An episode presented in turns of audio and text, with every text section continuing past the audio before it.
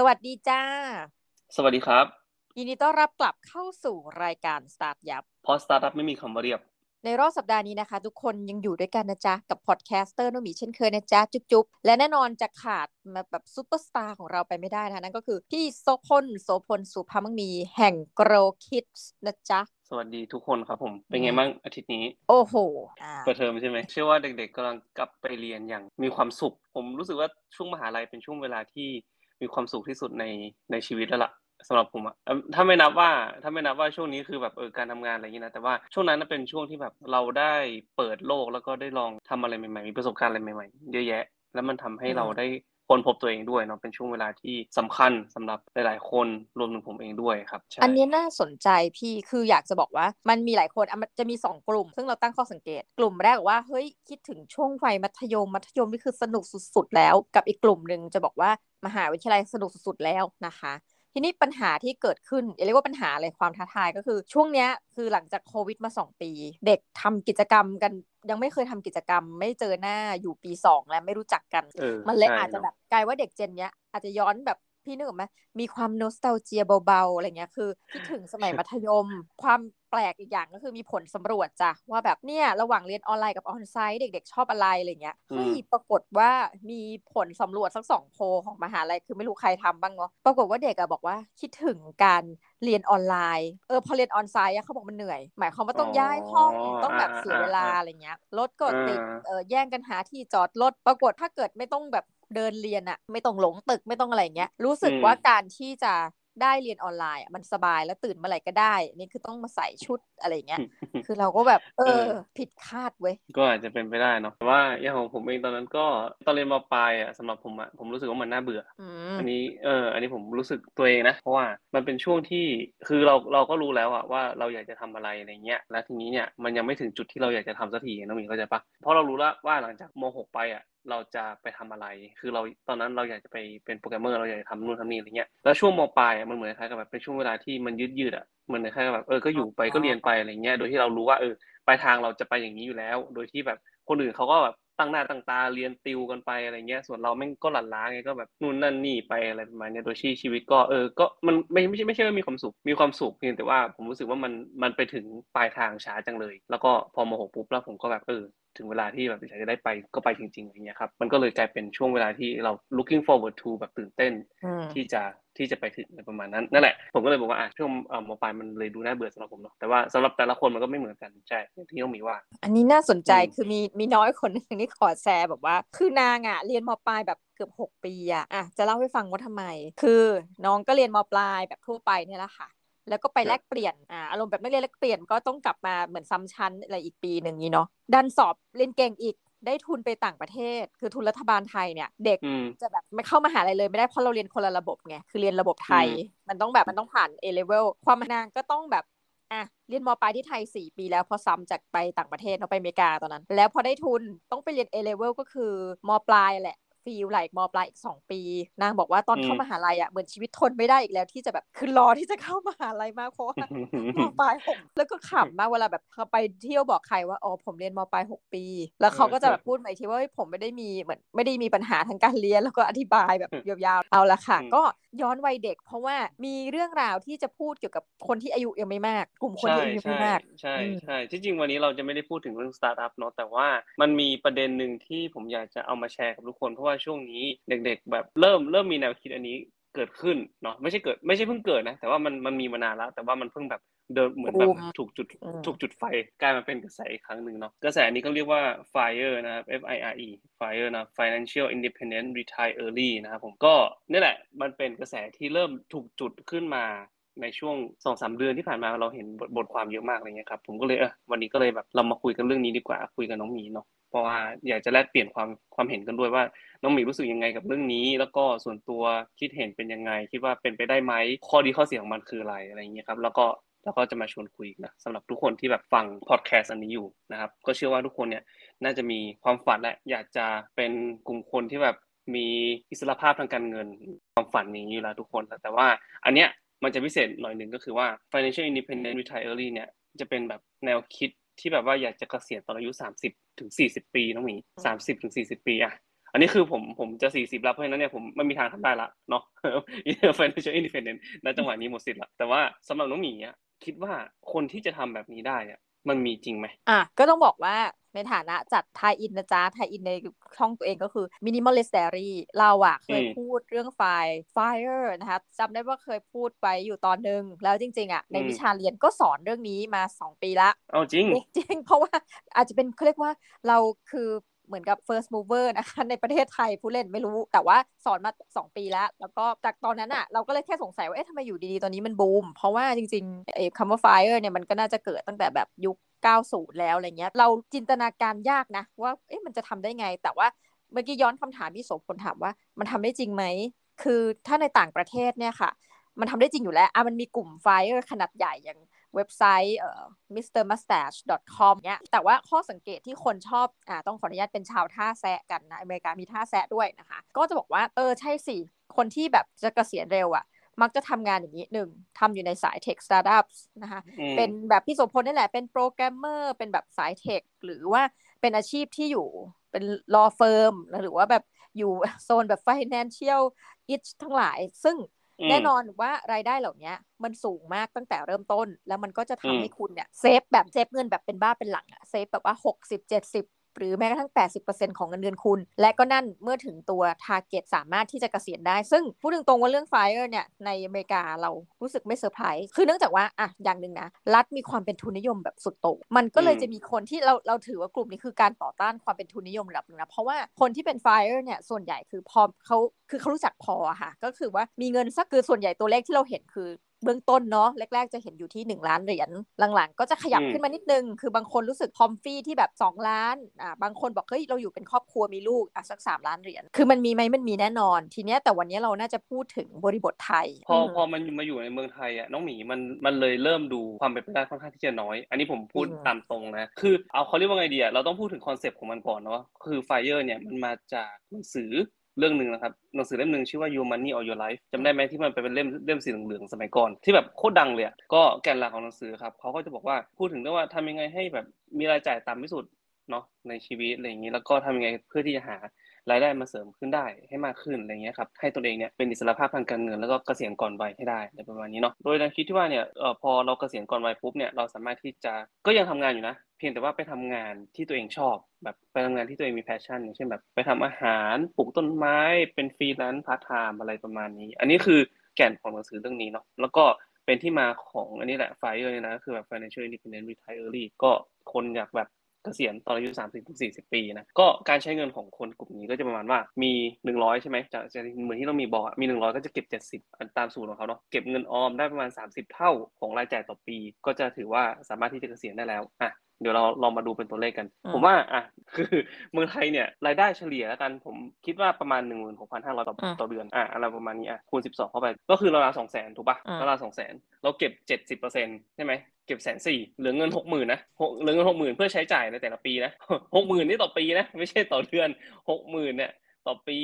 แล้วหารลงมาก็เหลือ5,000น้องหมี5,000เอาไปซื้ออะไรทำอะไรได้ ผมไม่รู้ว่าคนอยู่คนอยู่ได้ด้วยเงินเดือน5,000ได้ไหม มันไม่รู้สิมันได้เหรอวะนี่ผมมองไม่ออกเลยอะคือพอพอมันกดมาตัวเลขปุ๊บมันกลายเป็นว่าเฮ้ยกูมองไม่ออกว่ามันมันเป็นไปได้ยังไง มันอาจจะมีคนทำได้ก็ได้นะเอออยู่บ้านพ่อบ้านแม่ ไม่มีค่าใช้จ่าย ไม่มีค่าน้ำค่าไฟอะไรอย่างงี้ป่ะน้องหมีอะโอเคหนึ่งคือต้องเป็นชาวเกาะก่อนนะคะต้องไปเพราะทำออกก่อนแต่ว่าไม่ใช่เรื่องแย่อะก็แบบสมมติคืออย่างนี้เราก็คิดว่าพ่อแม่ส่วนหนึ่งเตรียมพร้อมแล้ว อันนี้พูดในฐานะที่แบบเห็นเยาวชนเรียนจบไปแล้วยังตกงานอยู่บ้างนะคะก็อยู่เยอะเลยนะคะ ก็อืมส่วนใหญ่ก็อยู่กับพ่อแม่ เพราะฉะนั้นค่าอืมอะไรเงี้ยก็ไม่ต้องจ่าย แต่ว่าถ้าถามในกรณีเนี้ยเคยเจอเคสหนึ่งเฮ้ยคนนี้น่าสนใจมากนางเป็นคือไม่ได้รู้จักกันด้วยนะ คือไปทำธุรกรรมที่แบงก์กรุงเทพสาขาเซ็นทรัลเวิลด์ซึ่งมันจะอยู่ชั้นล่างๆหน่อยอะไรเงี้ยเราก็แบบในระหว่างที่ทำทุกทีก็คุยกับเขาว่าเฮ้ยโทษนะ เพราะว่าเรามีเพื่อนที่ทำงานที่เซ็นทรัลเวิลด์เหมือนกันเพราะมันจะมีออฟฟิศเนาะแต่เพื่อนเนี่ยเงินเดือนแบบหลักแสนละอืมแต่ว่าเรารู้ว่าอย่างพนักงานแบงก์เนี่ยเรารู้ว่าบางแบงก์เอาตายแล้วพูดไปละบางแบงก์อะจะเงินเดือนไม่ได้เยอะเออแต่เขาเลี้ยงคนนานอะไรเงี้ยอะมันก็มีข้อดีข้อเสียเนาะก็เลยถามน้องคนหนึ่งที่บอกว่าเอ๊ะแล้วน้องอยู่เซ็นทรัลเวิลด์อะน้องกินอยู่ยังไง เพราะมันแพ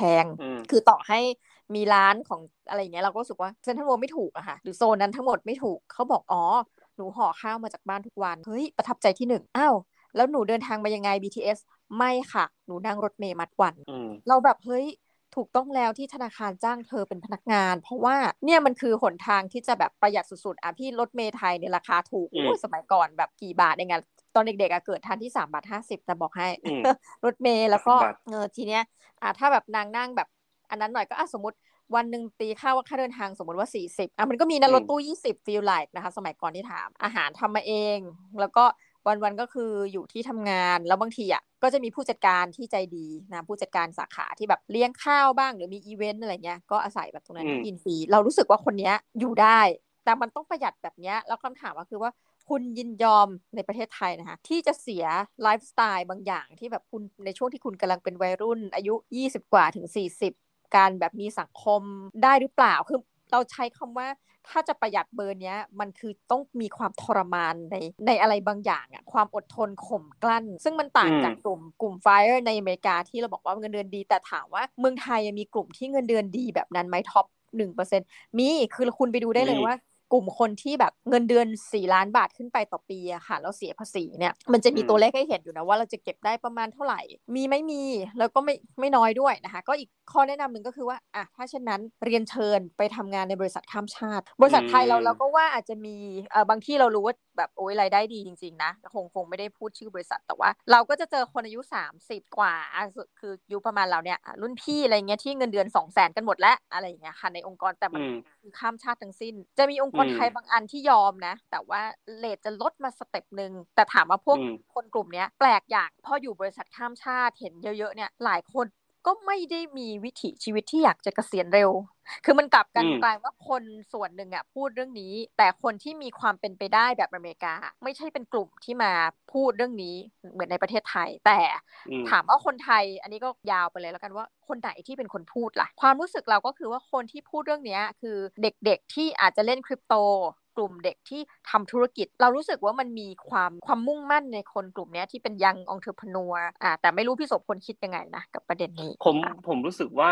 คนที่จะพูดถึงกลุ่มคนกลุ่มเนี้ยน้องหมีก็คือกลุ่มคนที่แบบหลุดออกจากวงจรของการศึกษาไปเรียบร้อยแล้วแล้วก็เริ่มทำงาน แต่ว่าเป็นการเริ่มทำงานที่เป็นงานที่ตัวเองไม่ได้ชอบอะแต่ว่าพอจะมีเงินเดือนในระดับหนึ่งอะเขาใจปะ อย่างเช่นว่าอาจจะได้แบบเงินเดือนแบบสามหมื่นสองหมื่นสามหมื่นอะไรอย่างเงี้ยครับพอพอจะมีเงินเก็บบ้างนิดๆหน่อยๆแต่ว่าคืออยากจะหลุดออกจากงานที่ตัวเองทำอยู่ณเวลานี้ให้เร็วที่สุดอย่างนี้ดีกว่า อันนี้ผมเชื่อว่าคนที่จะมีอืม mindset แบบ FIRE อย่างนี้ได้เนี่ยก็คือว่ากูอยู่ไม่สุขอะเออไม่ได้ชอบแบบไม่ได้ชอบสิ่งที่ตัวเองทำอยู่ณเวลานี้ จากตรงนี้ให้เร็วที่สุดโดยการที่เก็บเงินให้มากที่สุดเพื่อที่จะให้หลุดออกจากวงจรเนี้ยไปได้อะไรเงี้ยครับคืออย่างที่น้องหมีว่าคือแบบอาจจะเป็นแนวคิดเสรีนิยมอะไรเงี้ยครับคือไม่ชอบ เรื่องของแบบระบบทุนนิยมต่างๆนานาเนาะแล้วก็ทีนี้ก็อาจจะแบบเออรู้สึกว่าไม่อยากไม่อยากจะอยู่ในวงจรแบบ rat rat race นะที่แบบอืมวิ่งวิ่งอยู่ในวงจรนี้ แล้วก็อยากจะหลุดออกไปให้พ้นแล้วก็ไปทำอะไรก็ตามที่ตัวเองอยากจะทำซึ่งนี่แหละมันอันนี้คือในความคิดของผมเองนะว่ากลุ่มคนที่จะคิดแบบเนี้ย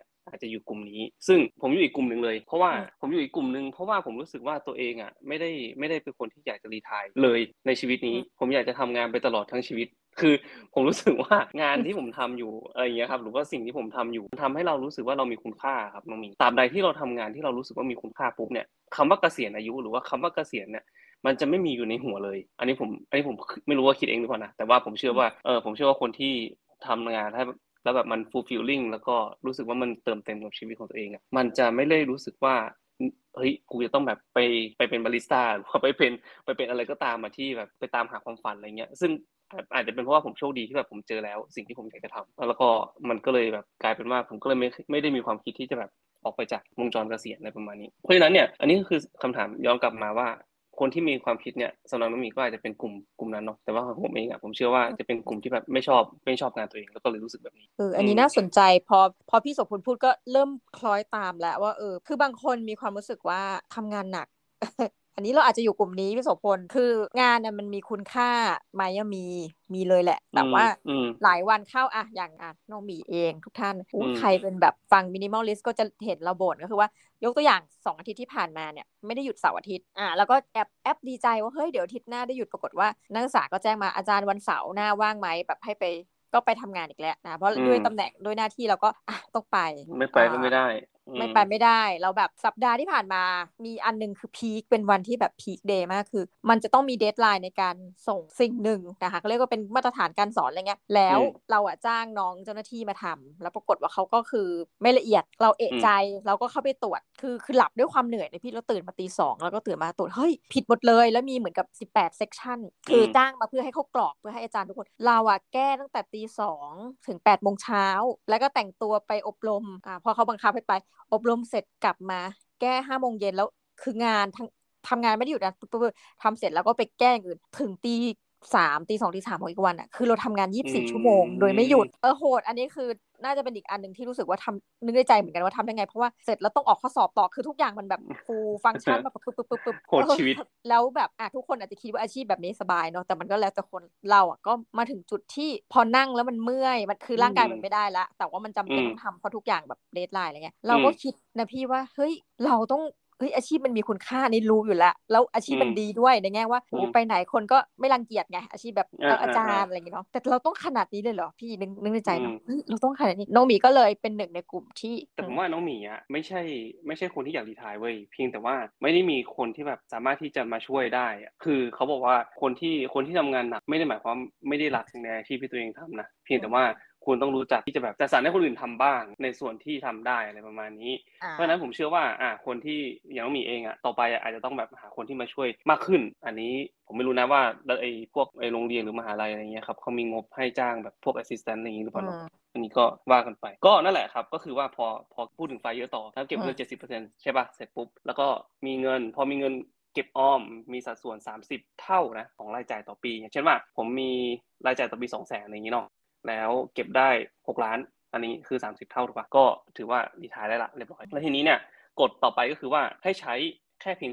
4%นะครับ4%ของเงินเก็บทั้งหมดในแต่ละปีต่อไป อย่างเช่นว่าผมมีเงินเก็บ 5 ล้านอะไรเงี้ยเนาะก็จ่ายไป4%ก็จะได้แบบจ่ายได้2 0 0 0 0 0อะไรเงี้ยครับปีต่อไปก็เอ่อจะจ่ายได้1 9 2 0 0 0อะไรประมาณนี้เพราะพอพอมันหัก2 0 0 0 0 0ไปปุ๊บก็จะเหลือ4 8 0 0 0ใช่ปะยี่ไอ้สี่เปอร์เซ็นต์ของ4 8 0 0 0ก็1 9 2 0 0 0อะไรเงี้ยถ้าสมมติว่าเราไม่หาไม่หาเงินมาเพิ่มนะก็หลังจากปีที่3ก็คือจะลดลงไปเรื่อยๆเพ ราะนั้นเนี่ยเออที่จริงแล้วคำแนะนำผมคือ พอใช้ไปเสร็จปุ๊บก็หาเงินมาเพิ่มก็คือแบบอาจจะแบบไปทำงานนู่นนั่นนี่เสริมอะไรเงี้ยครับเพื่อที่จะเติมให้มันครบเท่าเดิมก็หลังจากนั้นก็คือแบบก็ใช้ชีวิตไปเรื่อยๆ ก็คือสิ่งที่น้องหมีคำถามที่น้องหมีถามตั้งแต่แรกอะครับว่าทำไมไฟเออร์มันถึงแบบเริ่มกลับมา มีนะความน่าสนใจก็เพราะว่าในช่วงของ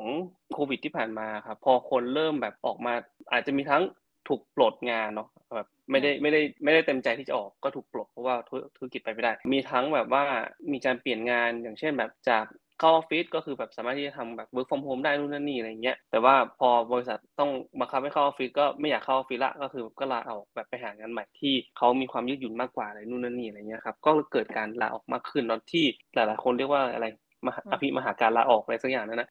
ทีนี้เนี่ยมันก็กลายเป็นว่าแบบคนก็เริ่มแบบมองหาความมั่นคงในชีวิตมากขึ้นเนาะก็แบบไป search Google ต่างๆนะแล้วก็คำเนี่ยครับมันก็เลยแบบเริ่มขึ้นมาเยอะขึ้นเยอะขึ้นเรื่อยๆอย่างเงี้ยครับผมคำว่ามีคนค้นหาคำว่า Fire บน Google เนี่ยในระยะเวลา 5 ปีที่ผ่านมาเนี่ยมากขึ้นถึง 96%นะครับก็แบบผมมีคนเออมีคนแบบเยอะมากอะไรเงี้ยครับ แล้วก็ในการลาออกของปี 2021 เนี่ยของสหรัฐเนี่ย ส่วนใหญ่จะเป็น Gen Z หรือ Gen Y นะครับ คือ มันจะเป็นช่วงภาวะแบบหมดไฟเบิร์นเอาท์ต่างๆ นานานั่นแหละ แล้วก็เขาต้องการอย่างที่ผมบอกครับ ก็คือมันเบื่อแล้วก็ต้องการอิสระภาพจากการทำงานที่แบบไม่ตอบโจทย์ไลฟ์สไตล์ของตัวเองเลยประมาณนี้มันก็เลยกลายว่านี่แหละไฟเออร์ก็เลยกลายเป็นสิ่งที่คนพูดถึงกันเยอะขึ้น ถามว่าสำหรับผมเองนะ ผมเชื่อว่ามันเป็นไปไม่ได้ อันนี้คือบอกเลย เออ บอกเลยว่าแบบคือไม่ใช่นะ ไม่ใช่อะไรสำหรับโดยทั่วไปแล้วกัน ผมไม่พูดถึงหนึ่งเปอร์เซ็นต์เนาะ ถ้าพูดถึงหนึ่งเปอร์เซ็นคือมันไม่มีทางมันไม่มีทางไปเทียบได้แล้ว เราพูดถึงคนทั่วไปที่แบบว่าเงินเดือนสองหมื่นสามหมื่นสี่หมื่นห้าหมื่นอะไรเงี้ยมันเป็นไปได้ยากมากๆ แล้วก็มันอาจจะไม่ healthy ด้วยนะสำหรับความรู้สึกของผมเองอะผมรู้สึกว่าแน่นอนแบบไลฟ์สไตล์ของแต่ละคนก็แตกต่างกัน การเก็บเงินหรือว่าการใช้เงินอะไรเงี้ยครับก็แตกต่างกันมันมีความเสี่ยงกันนะอย่างเช่นว่าแบบพอเราเก็บเงินไว้แล้วถึงจุดหนึ่งอะ แต่ว่าเราก็หยุดทำงานลงมาอะไรเงี้ยครับมันก็มีความเสี่ยงที่ว่าพออายุเพิ่มขึ้นอะแล้วคุณไม่ได้หาความรู้เพิ่มเติม หรือว่าคุณไม่ได้แบบไปทำงานที่สร้างรายได้ที่มากเพียงพออะไรเงี้ยครับแล้วเกิดคุณป่วยขึ้นมาหรือว่าแบบมีความจำเป็นที่ต้องใช้เงินขึ้นมาอะไรเงี้ยครับมันมันยากแล้วนะทีเนี้ยมันยากที่แบบว่าเฮ้ยจะเริ่มกลับไปทำงานใหม่ หรือว่าจะแบบอะไรต่างๆนานาอะไรเงี้ยครับจะไปหาเงินให้มันทันหรือว่าสิ่งที่คุณจะเป็นที่ต้องใช้เงินอะไรเงี้ยครับมันพอมันอายุมากขึ้นอะ มันไม่ใช่ว่าจะกลับไปทำงานได้ง่ายขึ้นนะมันกลับไปทำงานได้ยากขึ้นมากขึ้นกว่าเดิมอีกเพราะฉะนั้นผมเลยว่ามันมีความเสี่ยงในการที่แบบเอาแนวคิดเนี่ยมาพูดถึงเยอะๆหรือว่ากระจายคือผมไม่ได้บอกว่า อิสรภาพทางเงินการเงินไม่ดีนะอิสรภาพทางการเงินเป็นเรื่องที่ดีทุกคนมันคือเป้าหมายของทุกคนก็ยังของผมก็ยังเป็นเป้าหมายของผมเพียงแต่ว่ามันไม่ได้จำเป็นที่จะต้องแบบสามสิบปุ๊บกูจะ retire อะไรเงี้ยคือมันมันกลายเป็นมันกลายเป็นเป้าหมายที่ดูแบบ hardcore เกินไปอะไม่รู้สิสำหรับมีคิดว่าไงอืมถ้าพี่โสพลพูดถึงกลุ่มคนทั่วไป เราจะเห็นนะคะ Fire แต่ว่าน้อยมากอะได้แก่ใครบ้าง เอาเท่าที่เราเห็นแบบตามหน้าแบบว่าเป็น space ออนไลน์แล้วกันเนาะก็คือกลุ่มที่ แต่เดิมนะคะ เล่นหุ้นมาสักสิบกว่าปี จนจับทางได้ เป็นพนักงานเงินเดือนทั่วไปนี่แหละเราก็ค่อยๆออม มันมีเคสหนึ่งวันนั้นเขามาเล่าเนาะน่าสนใจก็บอกว่าเนี่ยเป็นเคสมาตั้งแต่เด็กเลยจบปีสี่อะไรยังไงไม่รู้เรื่องอะไรเงี้ย ผ่านไปแบบสิบปีมีสิบสี่ล้านแล้วอะเราจะเห็นแล้วว่ากลุ่มกลุ่มนี้ไปได้ก็คือมีวินัยนั่นแหละในการออมนะคะแต่ว่าทั้งหมดทั้งมวลก็จะบอกใช่อย่างพี่สมว่ามันเป็นส่วนน้อยจริง ๆ ก็คือสุดท้ายแล้วเนี่ยในประเทศไทยโอกาสที่เราจะเป็นเหมือนอเมริกาอะ เพราะว่าไฟถูกพูดในอเมริกาเยอะเนาะโอกาสที่จะเป็นเช่นนั้นเนี่ยน้อยกว่าเยอะนะคะทั้งที่ต้องตั้งข้อสังเกตอย่างนะ อเมริกาเป็นหนึ่งในประเทศที่มีความเหลื่อมล้ำกว่าประเทศในยุโรปโดยเฉพาะอย่างสแกนดิเนเวียนี่ชัดเจนนะคะ หมายความว่าอเมริกาคือถ้าเกิดคุณเกิดมาในสังคมที่เศรษฐกิจ พ่อแม่มีปัญหาทางเศรษฐกิจ หรือว่าอยู่ฐานเศรษฐกิจระดับล่าง โอกาสจะผุดขึ้นไปเอาตรงๆ คือยากมากนะคะ แล้วก็คนจะคิดว่าคนจะคิดต่างกันนะน้องหมีอันนี้บางคนจะเชื่อว่าแบบเออแบบอเมริกาคือดินแดนแห่งความเท่าเทียมเสมอภาคใช่ไหมที่จริงแล้วมันไม่ใช่นะอันนี้คือสำหรับคนที่ไม่รู้เรื่องเกี่ยวกับอเมริกา หรือว่าอาจจะแบบไม่ได้ฟังข่าวอะไรต่างๆนานาเนี่ยผมเชื่อว่าอเมริกาเนี่ยมันเป็นมันเป็นประเทศหนึ่งที่ภายนอกดูดีมากอะภายในเนี่ยถ้าสมมติว่าคุณไปอยู่จริงๆหรือว่าคุณได้ไปสัมผัสจริงๆอะครับมันมีความแตกต่างทางชนชั้นและความเหยียดเนี่ยค่อนข้างที่เยอะ มันแล้วแต่ว่าแล้วแต่ด้วยนะ ว่าคุณอยู่ตรงไหนพื้นที่แล้วก็เออพื้นที่ที่คุณอยู่แล้วก็มันสัมผัสได้ไหมอะไรเงี้ยครับ แต่ว่าตามข่าวหรือว่าเหตุการณ์ที่เกิดขึ้นจริง ๆ ในประเทศนะครับ เราจะเห็นเลยว่าคนที่เป็นอีลิทเขาแบบมีผมมีความไม่เท่าเทียมแบบสุดโต่งมากครับ อาจจะยิ่งกว่าประเทศไทยด้วยซ้ำก็เพราะฉะนั้นเราก็เลยบอกว่า เออถ้าอเมริกาทำได้เยอะกว่าเนาะแต่ในขณะที่ถ้าแบบยุโรปเราก็คิดว่าคอนเซปต์ Fire เนี่ย ไม่ได้เยอะในยุโรปนะ ส่วนตัว เรามีข้อสังเกตอย่างว่าทำไม ในอเมริกาอย่าลืมนะคะ สวัสดิการอะไรนี่แย่มาก ถึงแม้ว่าจะพยายามโอบามาแคร์เป็นต้นมาเนี่ย คุณก็ยังต้องจ่ายเงินอยู่ดี แต่ในยุโรปเนี่ยกระทั่งประเทศที่เราสึกว่าสวัสดิการกลางๆอย่างอังกฤษเนี่ยเขาก็มีบ้านให้นะ มีบ้านให้มีเงินเดือนให้ ยิ่งไม่ต้องพูดถึงสแกนดิเนเวียคือแบบจัดเต็มทุกอย่าง ดังนั้นคนกลุ่มนี้จะมีความรู้สึกว่าเราจะ Fire ไปทำไมในเมื่อเรามี บางอย่างรองรับคอนเซปต์ความคิดคนไม่เหมือนกันเลยอ่าส่วนของญี่ปุ่นเองเนี่ยเขาไม่ได้ Fire แต่เขาเป็นเหมือนนักทำมนุษย์ทำงานที่เก็บเก็บเก็บคือตั้งใจเก็บตั้งแต่แรกอยู่แล้ว เพื่อตอนเกษียณเขาจะมีกองทุนของเขานะซึ่งรัฐบาลเองก็เหมือนกับกึ่งว่าเฮ้ยเก็บเถอะในคอมเมนต์นะคะ หรือการเจ็บป่วยของเขาเนี่ยเขาก็ไม่ได้ปลอดภัยที่สุดนะเพราะว่าการเจ็บป่วยเขาคุณต้องไป top up เงินด้วยต่อให้คุณมีประกันของแบบญี่ปุ่นนะคะญี่ปุ่นนี่ก็จะเน้นเรื่องการออมเงินสดการทำประกันคนนึงมีประกันหลาย ใบอะไรเงี้ยทีนี้พอมาดูเรื่องของเมืองไทยเนี่ยเราเองเนี่ยก็มีประกันสังคมแต่ว่ามันได้น้อยเนาะทุกคนก็รู้หรือว่าพอเราเป็นผู้ชราภาพอะไรเงี้ยหกร้อยบาทเจ็ดร้อยบาทแปดร้อยบาทมันไม่พอ เพราะนั้นเราจะมีความรู้สึกเหมือนอเมริกาลึกๆเนาะคือสวัสดิการเราไม่นั่นแต่ข้อเสียคือโดยค่าเฉลี่ย และก็ค่าครองชีพเทียบกัน เราโหดร้ายกว่านิด กว่ากว่าระดับหนึ่งจะพูดนิดนึงกว่าระดับหนึ่งเลยแหละ มันก็เลยทั้งหมดทั้งมวลนะคะมันเหมือนเป็นคอนเซปต์นี้เลย เป็นคำพูดที่สวยหรู Fire เนาะเป็นสิ่งที่เราปรารถนาและฝันถึง แต่มันต้องใช้ความอดทนใช้ระยะเวลา แล้วก็จริง ๆ ไม่ได้บอกนะว่าเลย 45 แล้วอยู่เลย Fire ไปแล้วหลัก ๆ คือเกษียณก่อนวัยอะ วัยที่มันควรจะเกษียณ เช่น สมมติประเทศนี้บอกว่าสิงคโปร์บอกเออเท่าไหร่หกสิบสองหกสามปีเกษียณ you เกษียณสักเออเราคิดว่าน่าสักสี่สิบเจ็ด you ก็เป็น Fireนะแต่เป็น Fire ที่แบบมาช้าหน่อยอะไรแบบเนี้ยนะคะเออแต่ว่าเราอยากให้กำลังใจนะ เพราะว่าส่วนตัวจริง ๆ ลึกๆอะเราก็มี target อะแต่เราว่าหลักๆ นะ ส่วนตัวขอที่ท่านแบบว่าแนะนำแบบในความคิดตัวเองก็คือ ต้องมี target ว่าคุณจะพอที่หลัก สี่ล้านบาท แต่ว่าถ้าพอนะ ประเด็นคือคุณจะต้องมีการคำนวณ เพราะว่ายิ่งปีนี้ดีมากตัวอย่างแบบเรื่องอาหารเรื่องเงินเฟ้อคำนวณคือเราเป็นคนจดบัญชีจดมาเป็น 10 ปีอย่างเงี้ยเราจะรู้ว่า 5 ปีหลัง ค่าใช้จ่ายทั้งหมดเราต่อปีเท่าไหร่ แล้วคุณจะรู้นะว่าบางปีมันไม่แน่นอน ตรงนี้แหละเป็นปัญหาหลักของ Fire เลยที่พอมันมันขึ้นลงอะค่ะ คือบางคนเก่งนะ ปีหนึ่งห้าแสนอันนี้เรายอมรับเลย แต่ว่าถ้าห้าแสนแปดแสนเก้าแสนเพราะบางปีปรับปรุงบ้านหูเราว่าอันเนี้ย คิดหนักในการเป็น Fire ได้จริง ๆ ใช่เพราะว่าค่าค่าเงินเฟ้อต่างๆนานาหรือว่าเออเศรษฐกิจต่างๆ มันไม่ มันขึ้นลงไม่ไม่เหมือนกันเนาะอย่างปีนี้คือของแพงขึ้นเยอะมาก อันนี้เราพูดถึงแบบพวกวัตถุดิบต่างๆนานาอะไรเงี้ยเราแบบอย่างอันอย่างเหตุการณ์ปลาส้มปลาส้มที่ผ่านมาดูรูมาใช่ไหมที่สาเหตุหนึ่งที่แบบมันมันทำให้มันทำให้เขาเจ๊งไปก็แน่นอนว่าเรื่องวัตถุดิบด้วยเหมือนกันเพราะว่าอย่างแบบก่อนโควิดอะไรเงี้ยมันกิโลนึงประมาณสองสามร้อยห้าสิบเองนะแล้วตอนนี้มันอยู่ที่ประมาณห้าร้อยห้าสิบพอดีกำลังเขียนเรื่องแซลมอนอยู่ก็เลยแบบศึกษาเรื่องราคามา แล้วทีนี้เนี่ยมันขึ้นมาแปดสิบเปอร์เซ็นต์อะน้องหมีภายในเวลาแค่สองปีอะถูกปะเออแล้วทีนี้เนี่ยคือคนก็ยังกินอยู่โดยในราคาเท่าเดิม คือเราอะเรากินอะเรายังกินในราคาเท่าเดิมแต่ว่าธุรกิจของเขาอะ เขาต้องแบกรับต้นทุนที่เยอะขึ้นไงแถมไม่พอแม่งแบบมาขาย voucher งี่เง่าแบบเอาเงินในอนาคตมาใช้อีกอะไรเงี้ยครับมันก็เลยกลายเป็นแบบต้นทุนที่มากขึ้นเรื่อยๆเนาะนั่นคือเป็นอันนั้นคือเป็นเป็นปัญหาปัญหาของเขาแต่ว่านั่นแหละผมจะบอกก็คือว่าทุกอย่างอะครับ cost มันมีความสูงขึ้นเรื่อยๆ แล้วก็เราไม่มีทางรู้ว่าปีไหนที่จะมีปัญหาแบบนี้เกิดขึ้น และถ้ามันเกิดขึ้นจริงๆแล้วเนี่ยเราจะรับมือกับมันได้ไหมเนี่ยครับนี่คือข้อเสียของ Fire เหมือนกันนะครับอีกอย่างหนึ่งที่วันนี้ผมไปอ่านเอ่อหลายๆคอมเมนต์เกี่ยวกับเรื่อง Fire มาเนาะเขาก็บอกว่าเออที่แบบอาจจะมีคนแบบพูดตัดพ้อก็ได้นะแบบว่าในไทยเงินเดือนเก้าพันจะเอา Fire ที่ไหนมาครับอะไรประมาณนี้แล้วก็บางคนก็บอกว่าเออเส้นเลือดในสมองแตกตายก่อนเกษียณแน่เลยค่ะอะไรประมาณนี้ใช่ไหมก็บางคนก็บอกว่าแบบหลายคนก็ทำงานหนักเร่งรีบเก็บเงินเพื่อเกษียณตอนสามสิบสี่สิบคือ ผลก็คือเอาเงินไปรักษาตัวเองตอนสามห้าแล้วเสียชีวิตตอนสี่สิบแทนอะไรประมาณนี้คือแบบก็พูดมามาพูดตัดพ้อแหละ คือผมเชื่อว่าอ่ากลุ่มคนเหล่านี้แน่นอนแบบมันมันเป็นกลุ่ม กลุ่มที่มีมี base เขาเรียกว่าไงแรงงานขั้นต่ำแล้วทีนี้เนี่ยพอพอมันอยู่จุดนี้ปุ๊บเนี่ยมันมันเป็นมันเป็นไปได้ยากเลยที่จะแบบมาวางคอนเซปต์แบบเนี้ยให้ทุกคนอะ คือทุกคนพอมันเห็นคอนเซ็ปต์มันเห็นทฤษฎีปุ๊บเนี่ยมันเป็นแค่ทฤษฎีไงพอมันเป็นภาคปฏิบัติปุ๊บมันเป็นทำจริงไม่ค่อยได้ ที่จริงผมก็เลยอยากจะแนะนำอยู่ตรงนี้นิดนึงว่าแบบเออมันไม่ต้องแบบ FIRE แบบให้ไฟลุกขนาดนี้ก็ได้อะไรครับขอขอให้เป็นไฟไฟอุ่นเนาะไฟอุ่นๆที่แบบให้แบบคุกกุ่นแบบรู้สึกว่าเออเก็บออมบ้างนะครับมีเงินมาร้อยหนึ่งก็อาจจะแบบเก็บสักยี่สิบบาทอะไรประมาณนี้ก็ถือว่าแบบเฮ้ยแม่งโอเคแล้วนะสำหรับผมนะผมแบบไม่รู้สึกว่าเฮ้ยมันชีวิตมันต้องลำบากขนาดนั้นอะไม่รู้สิ อันนี้คืออาจจะผมอาจจะคิดเองก็ได้ใช่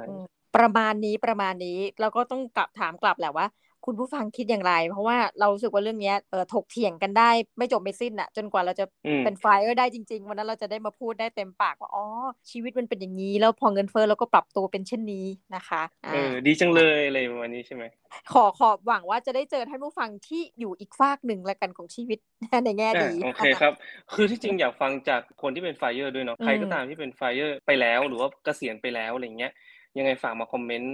ในคลิปก็ได้นะว่าแบบเฮ้ย หลังจากคอมไปหลังจากเกษียณไปแล้วเป็นอะไรยังไงบ้างอะไรเงี้ยครับ มีการปรับตัวอะไรยังไง เผื่อที่ว่าคนอื่นๆเขาจะได้